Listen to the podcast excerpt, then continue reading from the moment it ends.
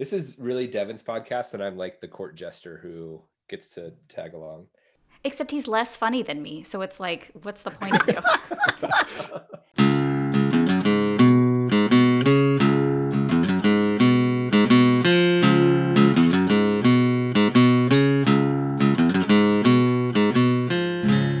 Welcome to this episode of Bioethics for the People, an informal look at hot topics, controversies, and scholarship dealing with bioethics, medicine, technology, And anything else we're interested in. We're your hosts, Devin Stahl from Waco, Texas. And I'm Tyler Gibb from Kalamazoo, Michigan. And yes, that's a real place.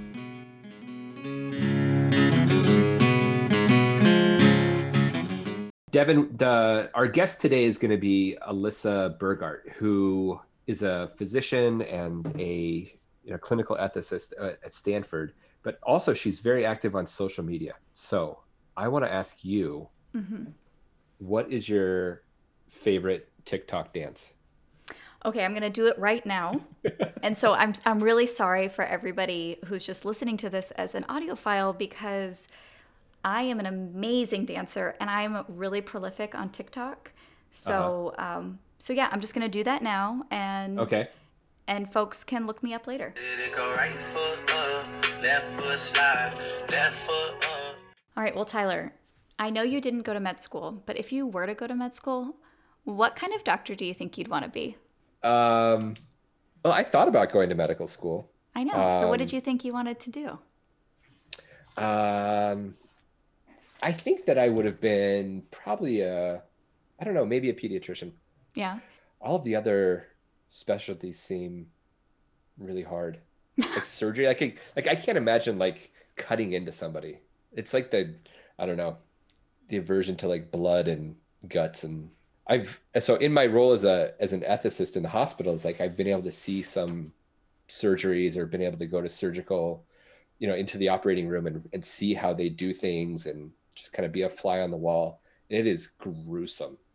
And Yeah, it's a lot Um, more like physical than you'd think it was. Like a lot of Mm-hmm. surgery like is you're like wrenching things and like they're more like carpenters than I Mm-hmm. maybe would have assumed. So, yeah, it's not like as delicate as it seems on TV. Yeah, especially um, orthopedic surgery when they're like Mhm. fixing bones and joints, and, and they're using like power saws and drills and like pulling it bits apart and cutting things out. So not your yeah, thing. that, not my thing. Yeah, I mean, I'd be I'd be sort of worried if you were like, well, I mean, I can totally imagine cutting into people. That would like that'd be fun. Yeah. Yeah, maybe a psychiatrist too, because I'm I don't know. Good. Yeah. I like to sit and think. Hmm.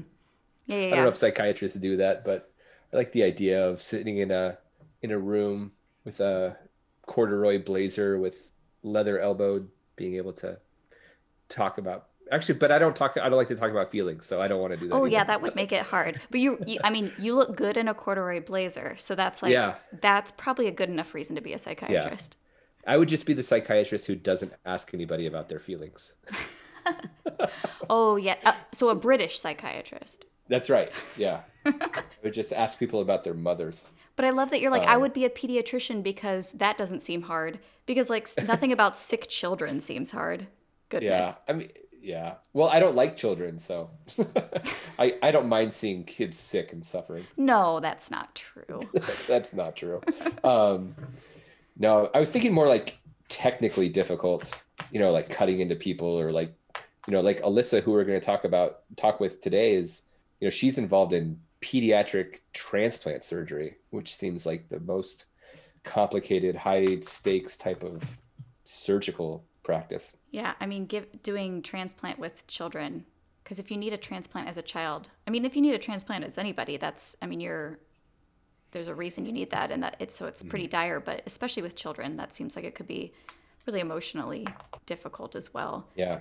But probably the payoff is pretty sweet too. So if you were to be a doctor, what kind of doctor would you be? Probably, well, first of all, a great one. Okay. I'm sure that if I had decided to go that way, I would have been phenomenal. Um, I yeah. Ugh. I mean, probably like a general practitioner. I I think I like the idea of like you know you get to do a little of everything. You get to see people at all points of their life. Um, you really get to know your patients. So, like a, um, a primary care provider, maybe like in a clinic. Um, That seems like there, it would be very worthwhile. I know a lot of people don't end up doing that because it it's not the one that like pays the most, um, and and everyone has a ton of debt out of med school. But that seems like the one. I think the the one the professions where you're or the fields where you really get to know people. That would have been something I would have. I think I would have enjoyed maybe more so Yeah. than than like surgery or things where you're not spending as much time with people. Yeah, it's interesting teaching in a medical school and watching students, you know, from the time that they enter medical school, trying to decide what specialty they're interested in, and kind of their identity gets shaped a lot by what choices they make in as far as specialties go.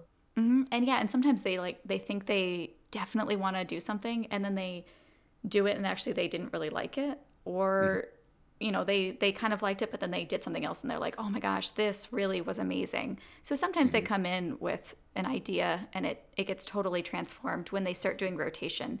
So the if if you're a med student, you have to go through, you have to try everything. Um, which has all sorts of there's that's that's a controversial way to do med school on some level because do you really have to know everything in order to be a specialist but uh, there is some wisdom in in both letting students explore that so they can find their field and then they kind of know a little bit about everything which you would think inevitably helps them be better physicians And it's such an interesting way of training, right? Because no other profession, professional training program like law school, for example, it's not how they approach it whatsoever. You don't have to try to be a tax attorney and a litigator and, you know, mergers and acquisition attorney as you're going through the law school process. So it's just a unique way of training.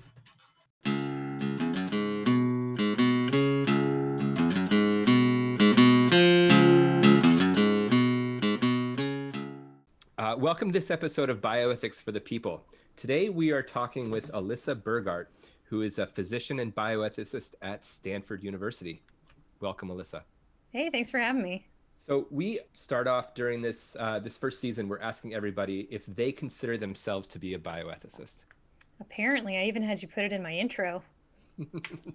So what what makes you a bioethicist? You know, I've been doing bioethics since I was an undergraduate, and my very first job out of college was as a assistant at a bioethics center. And I think I've just been in this space for such a long time that I feels like I'm as much a bioethicist as I am a physician. Tell us a little bit about how you got into it. Then, so you said it as an undergrad. Where did you go? Like, kind of what questions sparked your interest in bioethics? I went to a school, and I will tell you, it is a real place.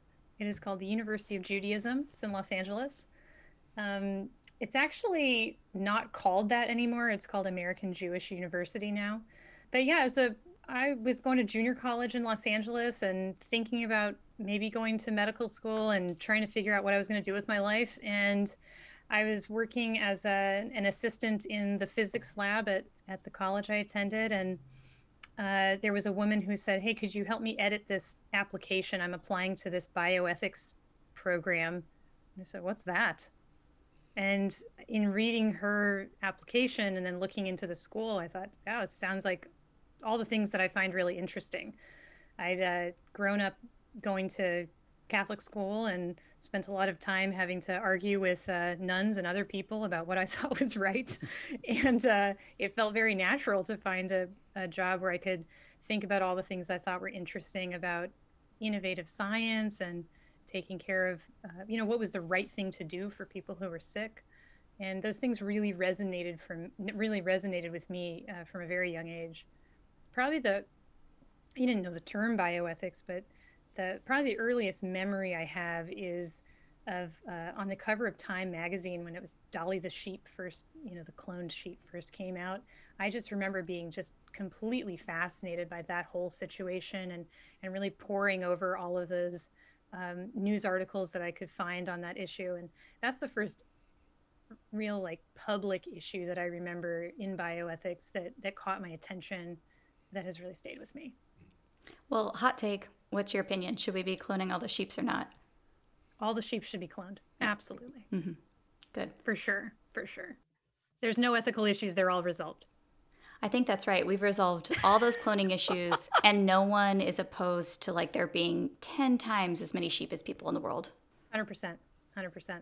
So you, um, so tell us about where you went to medical school and kind of what your your, if you have formal training in ethics, like what what did you do?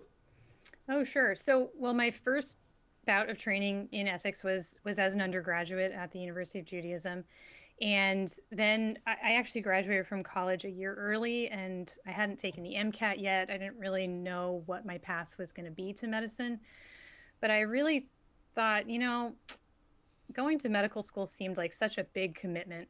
I should probably try to go learn some more about people who are ill before I uh, get involved in that. Should probably spend a little more time in a hospital. And so I ended up uh, very fortuitously, there was a position that opened up at Cedar Sinai Medical Center in Los Angeles. And so I worked there uh, part time as an assistant in the ethics center, and part time I was you know, pipetting little bits of uh, stuff in a in a laboratory across campus. Um, and I was just really getting an opportunity to to see what what clinical ethics really looked like, and it was a just eye-opening experience because you know I didn't really have any medical training at that point.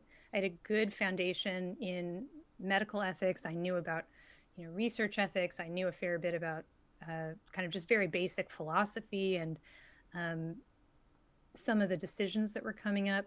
But suddenly to be rounding in a big metropolitan hospital on, you know, 10 to 20 patients a day, all of whom had really complicated family situations or really complicated ethical issues that were coming up or you know name your clinical ethics problem. Um, and my job was really to make friends with all the social workers and meet all the nurses and meet all the doctors and be an approachable face for our service and it was it was incredible. I um, i saw many many cases uh, from the nicu all the way to you know really elderly people we cared for. I saw people of a lot of different religious beliefs that all influenced the decisions they were making. And it really was a wonderful foundation in terms of getting a good sense of what what are all the perspectives in the room and uh, an eye-opening experience about the the kind of core communication issues between the way that we're trained as clinicians and the way that families approach critical illness that I, I've really continued to take with me uh, throughout this. Um, so I worked there at Cedars for for about a year, and it was a transformational experience. And then I ended up working at UCSF for two years for the IRB, uh, for the Human Research Protections Program. And that was really a deep dive into research ethics and federal regulations around the research that we do. Got to got to read just thousands of protocols of really interesting work that was being done at UCSF uh, at the time, and met some really really fantastic people who were doing work in that space.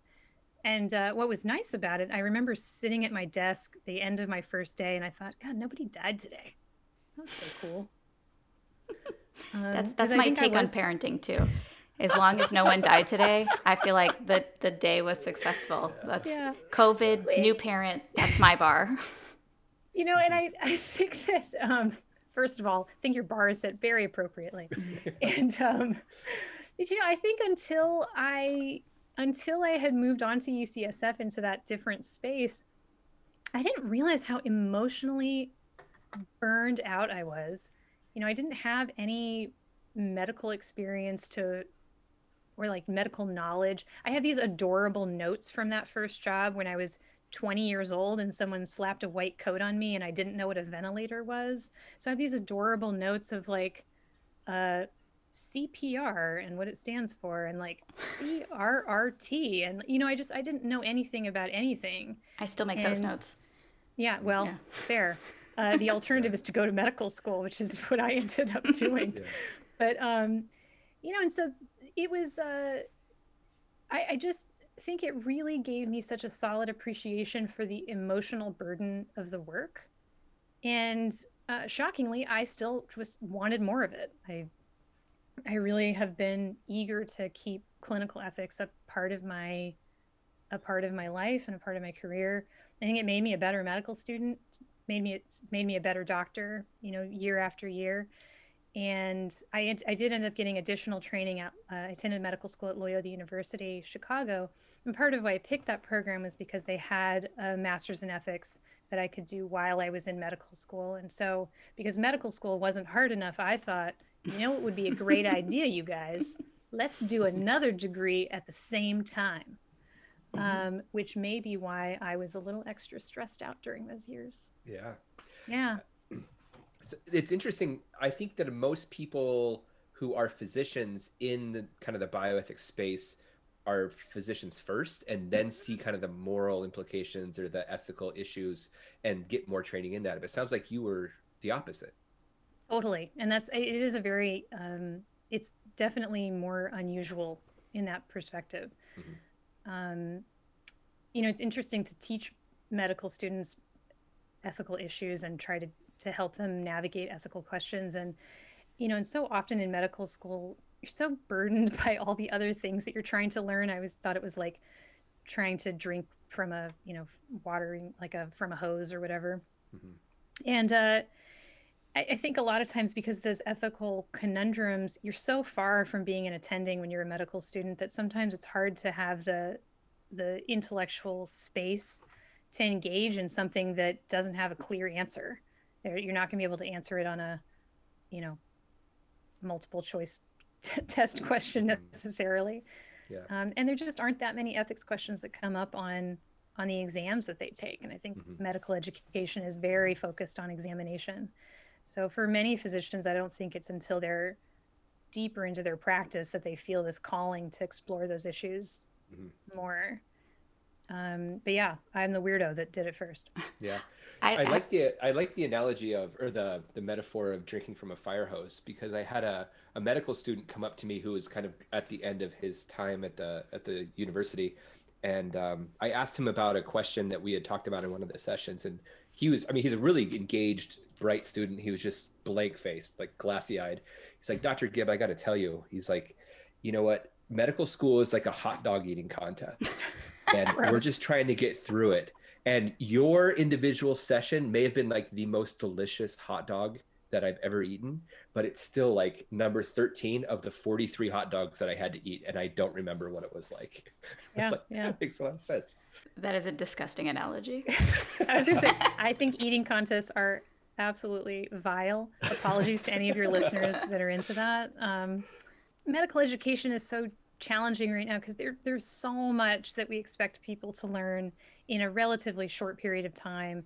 And frankly, we ask them to regurgitate it for a test and then regurgitate it for another test and then uh, probably forget about it.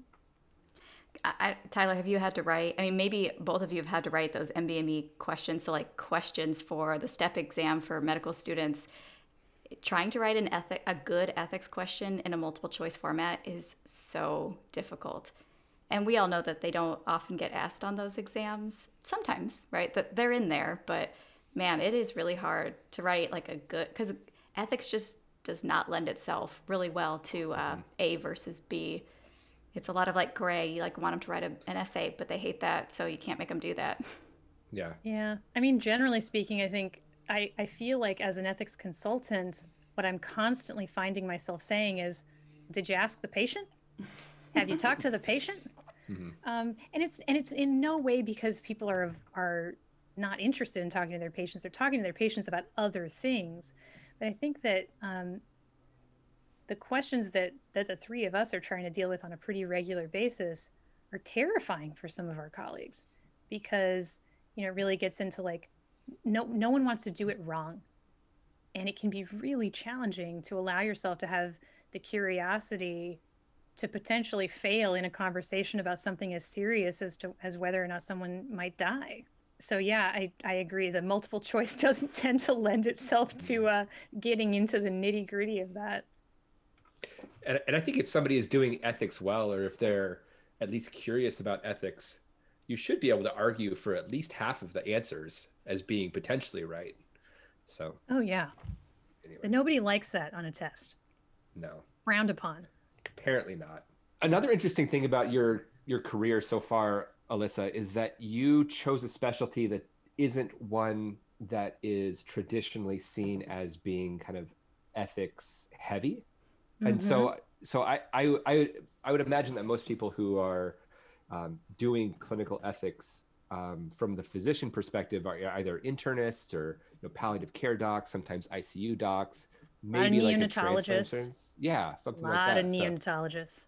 yeah. So, what do you do, and how did you pick that specialty? Yeah, I am a pediatric transplant anesthesiologist, which is a, a real niche. That's not, it sounds really Um, boring. Like you'd put people to sleep a super lot. boring. I wanted something that was ultra relaxing. Uh, Mm-hmm. I was like, I don't know, dermatology or anesthesiology, and not not to in any way diminish the work of dermatologists who are doing very important work. It's just very different work. Mhm. Um, yeah, you know, it's funny. I never thought that I was going to be an anesthesiologist when I was, you know, working at Cedar Sinai. I, I, I had a lot of people who were doing palliative care who I really appreciated um, what they brought to the table. Um, I thought oncology was such an interesting specialty. So I kind of thought about doing a lot of different things. And the longer, when I got, when I finally got to medical school, I actually uh, pretty quickly found that I loved the operating room. Um, a one of our senior surgeons invited me to uh, go to the operating room with her, and I got to learn how to scrub, and I got to, um, you know, assist in an operation. And you know, I wasn't doing. Don't freak out, people. I was literally just like holding a retractor for the surgeon. I made no decisions at all. It was the washing of Um, your hands that really got you into this field. Is that what you're s- like? Just scrubbing my hands the really hand hard. washing was key. Yeah. Um, there's actually a lot of drama around that because the the the nurses who are very oriented in um, rules and regulations were, were deeply concerned that I might wash my hands wrong, even though I'd gone through like the required hand washing training, and the surgeon watched me wash my hands to make sure I did a really effective job. But um, anyway, and then I, I just I I loved the experience. It was it really awakened this light in me that I hadn't realized was there. And it was terrifying because I thought, do I really want to be a surgeon? And uh, I, the more surgery that I participated in, the more I loved it. And I actually was applying to to general surgery residency when um, basically my husband begged me, please just check out anesthesia. Maybe you'll like it. I've heard it's nice. Um, we had several friends who were anesthesiologists who said, "Yeah, just check it out. Maybe you'll like it."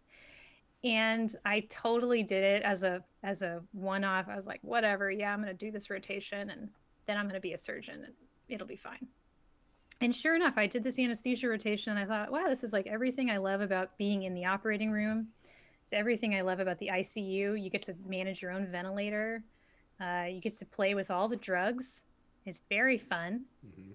there's something really exciting about meeting new people. I'm very extroverted. You may have picked up on that. So like the idea that I get to meet new people every day and like try to build a relationship really fast. I love that. Uh, and so, and I also thought, you know, if I become a surgeon, I'll probably learn how to do a handful of surgeries really, really well, and I'll do those day in and day out. But as an anesthesiologist, uh, I get to hang out with some of my favorite people who are surgeons. So I get to spend time with a lot of different surgeons who I really respect and love working with. And it's just, it's really fun. I, I love having this like magical ability to take away people's pain and anxiety uh, to, in a very safe way, uh, temporarily subdue people's consciousness and bring them back at, in a hopefully a, a healthier position where their surgical thing has been fixed. So, um, so I love I love being an anesthesiologist. I don't like things that are easy, so I thought I don't know, let's take care of kids. and then I thought I don't know, I love transplant, let's do that. And so I just I get to work with such a fabulous group of people, and and I really just I love the work. I love uh, the excitement of being in the operating room. And I think it's funny because there's there's a lot of people who think, oh, to be an ethicist, you need to be like an oncologist or you need to be a neonatologist. And it's, it's absurd. There's ethical issues every time you get a patient and a, in a clinical environment of any way, of any form. Um, there's there's plenty of opportunities for us to to explore that space.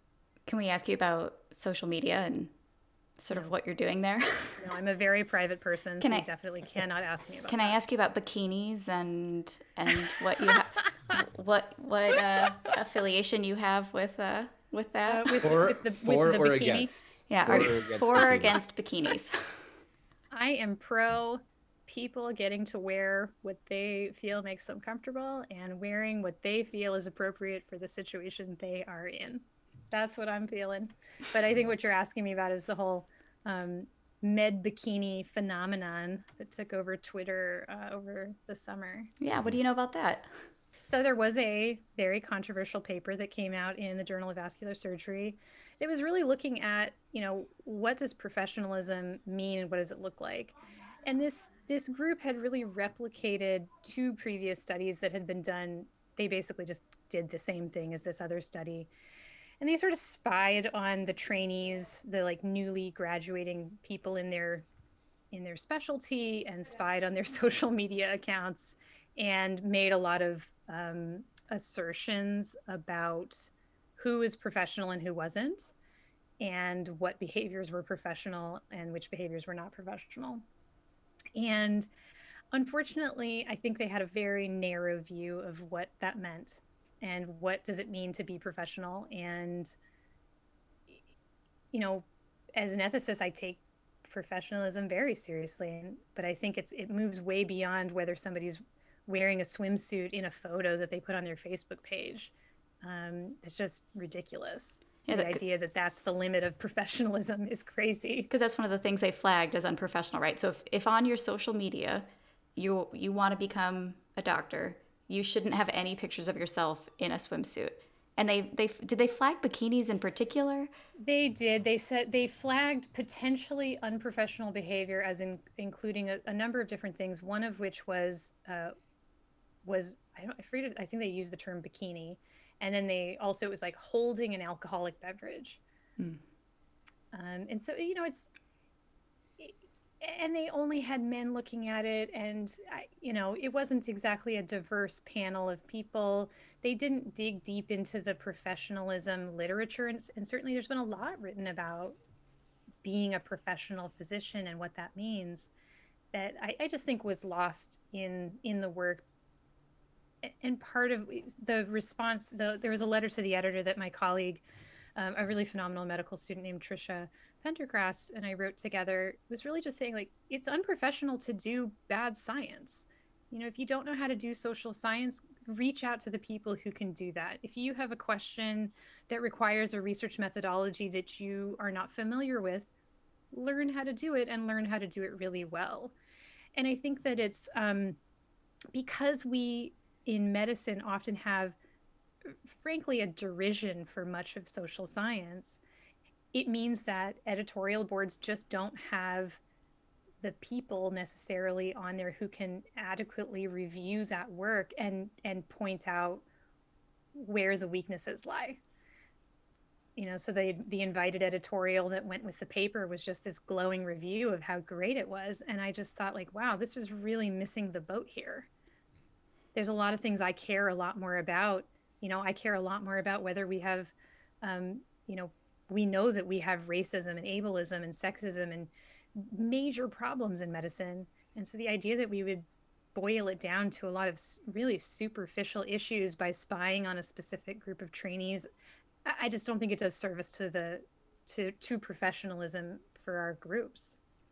So this went like sort of viral on uh, social media because my social media then was full of physicians and residents posting pictures of themselves in bikinis to just And you say were like, why is everyone wearing a swimsuit? it did take me a while. I was like, "What's going on here?" I mean, good for you, but like, what? Why is everybody doing this? And then I, uh, Med Bikini became this like incredible hashtag. So that was a f- like a funny summer of that. Yeah. Were yeah, surpri- London Robinson was the person who actually coined that term, uh, that hashtag Med Bikini. So she really brought uh, brought that attention forth.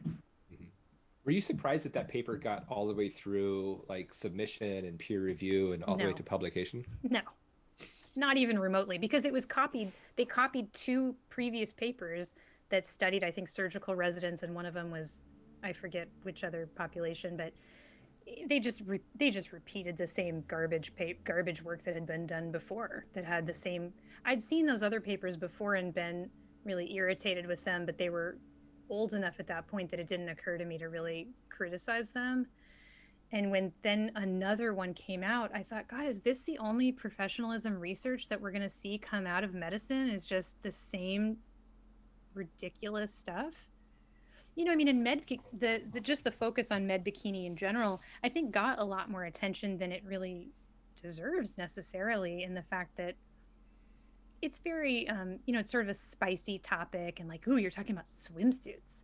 Um, but you know, again, got horrible racism pervading our country, absolutely influencing our population of of clinicians who are able to to do their best work. And so there's there's just such bigger fish to fry. It reminds me of the. Did you? I'm sure you guys saw this. Um, maybe the listeners didn't because it was sort of niche. But there were some researchers who were gauging how attractive women with endometriosis were, and, oh, and they stand by that work hard. Oh, they do. And and there were women who were doing this as well, but they I think it was retracted recently. So Yeah, it, only due to massive public outcry, but yeah. my understanding is that the uh, the researchers just feel that they were that their science was suppressed by, you know, people who are too liberal.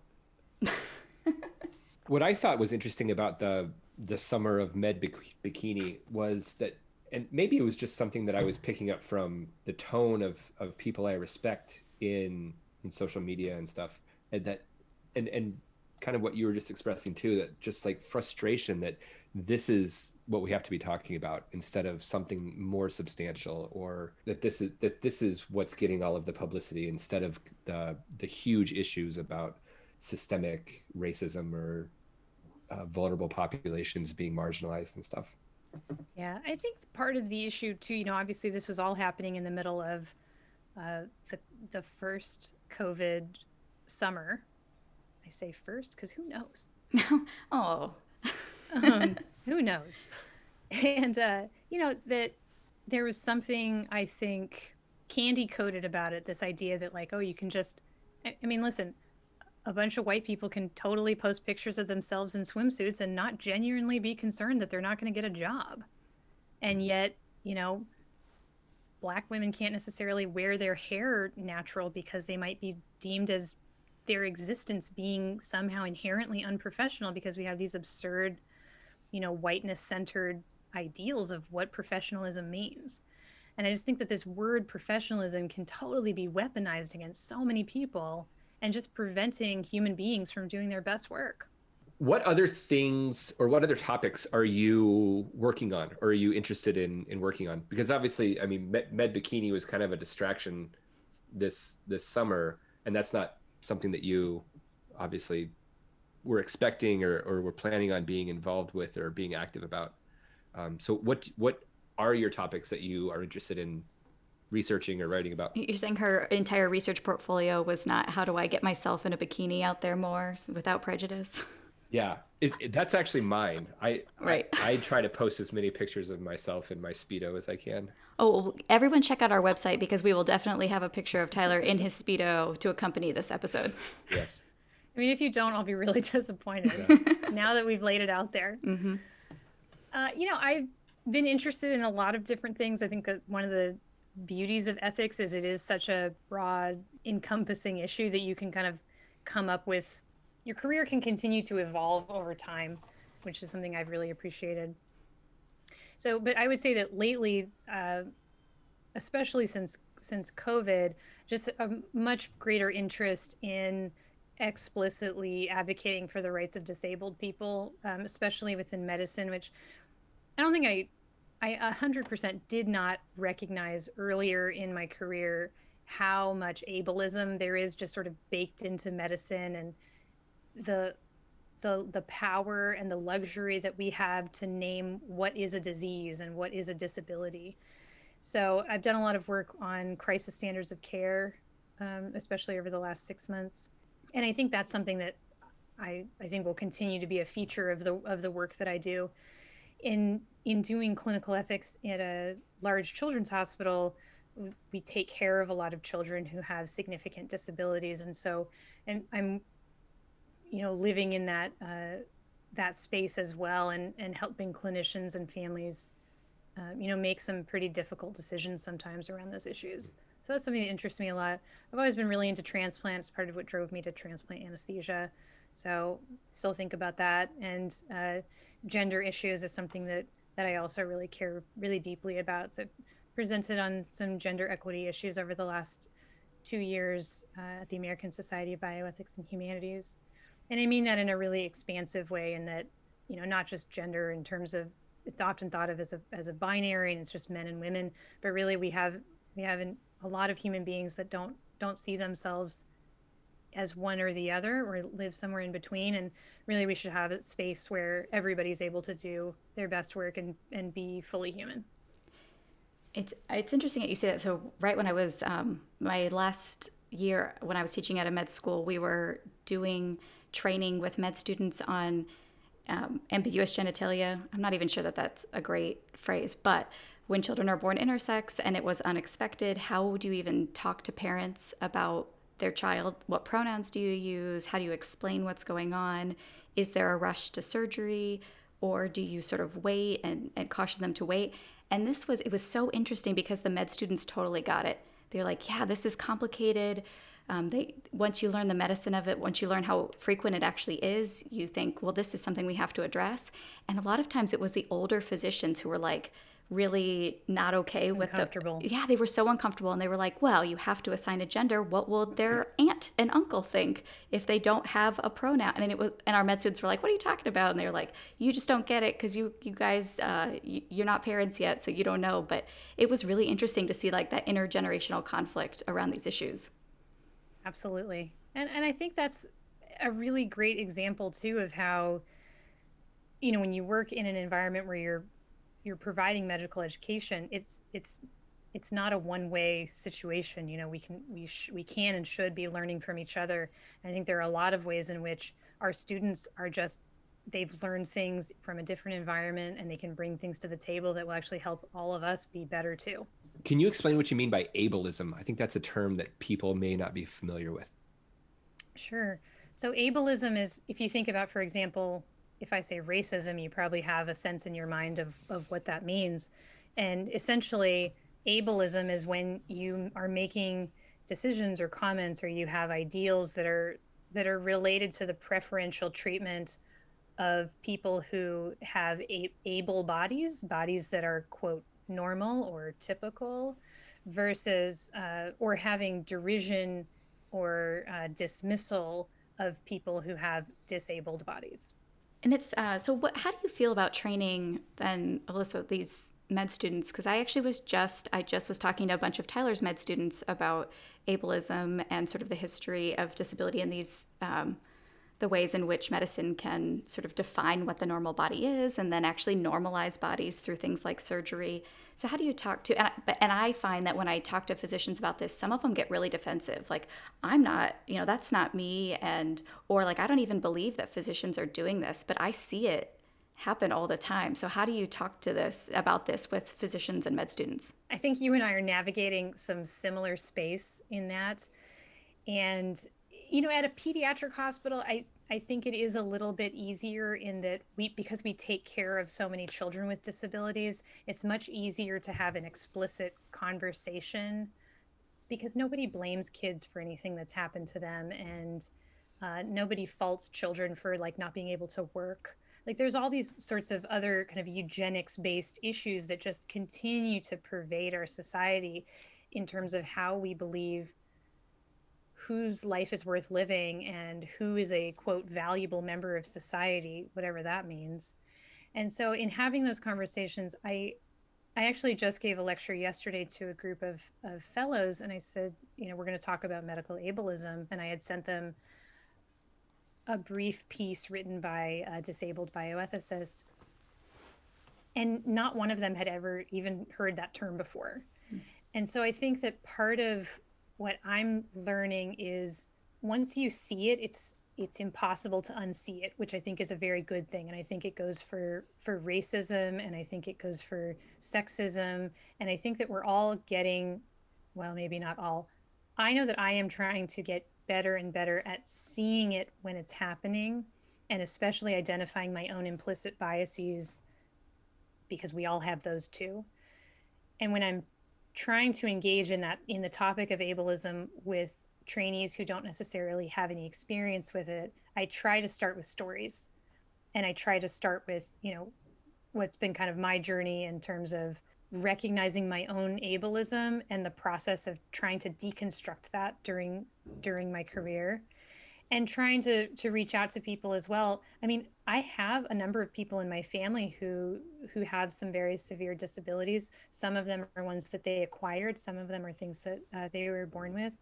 And i just had never thought of that as part of that conversation. But i think i'm getting better at putting all of those things together and trying to engage on a more visceral level with whether it's students or trainees or um, other people who are out there working in the community So you're just trying to take on ableism and racism and sexism in the work that you do? I mean, I really, like I said, I like to keep it simple. Yep, yep. And uh, I have a passion problem, which is that I, I just really want everyone to have a good life and I want there to be true equality of opportunity. And uh, it means I spend a lot of my time being frustrated and I spend a lot of time uh, trying to evaluate myself because I've still got so much to learn. Great. Well, thank you so much for being here and thanks for all the wonderful work that you're doing around all these social justice issues. And we should plug what will be a future podcast, I assume. You want to tell us about your podcast? Yeah, I'm, uh, I'm preparing to launch a podcast, uh, Just Desserts, Social Justice is Sweet, where I'm hoping to just have some lovely conversations with experts in social justice, and we'll eat our favorite. We're going to eat our feelings by uh, having dessert. That sounds really fun. We're normally just drinking during our podcast, but eating dessert sounds fun too. It's much earlier on the West Coast, so I'm drinking water, but you know, next time. So, Thanks so much for having me. Yeah. Thanks. Thanks. Alyssa. It was nice to talk to you. You Yeah. too. Thank you for listening to this episode of Bioethics for the People. Special thanks to Chris Wright for writing and performing our theme music. For show notes, visit bioethicsforthepeople.com and follow us on Twitter, Facebook, and Instagram.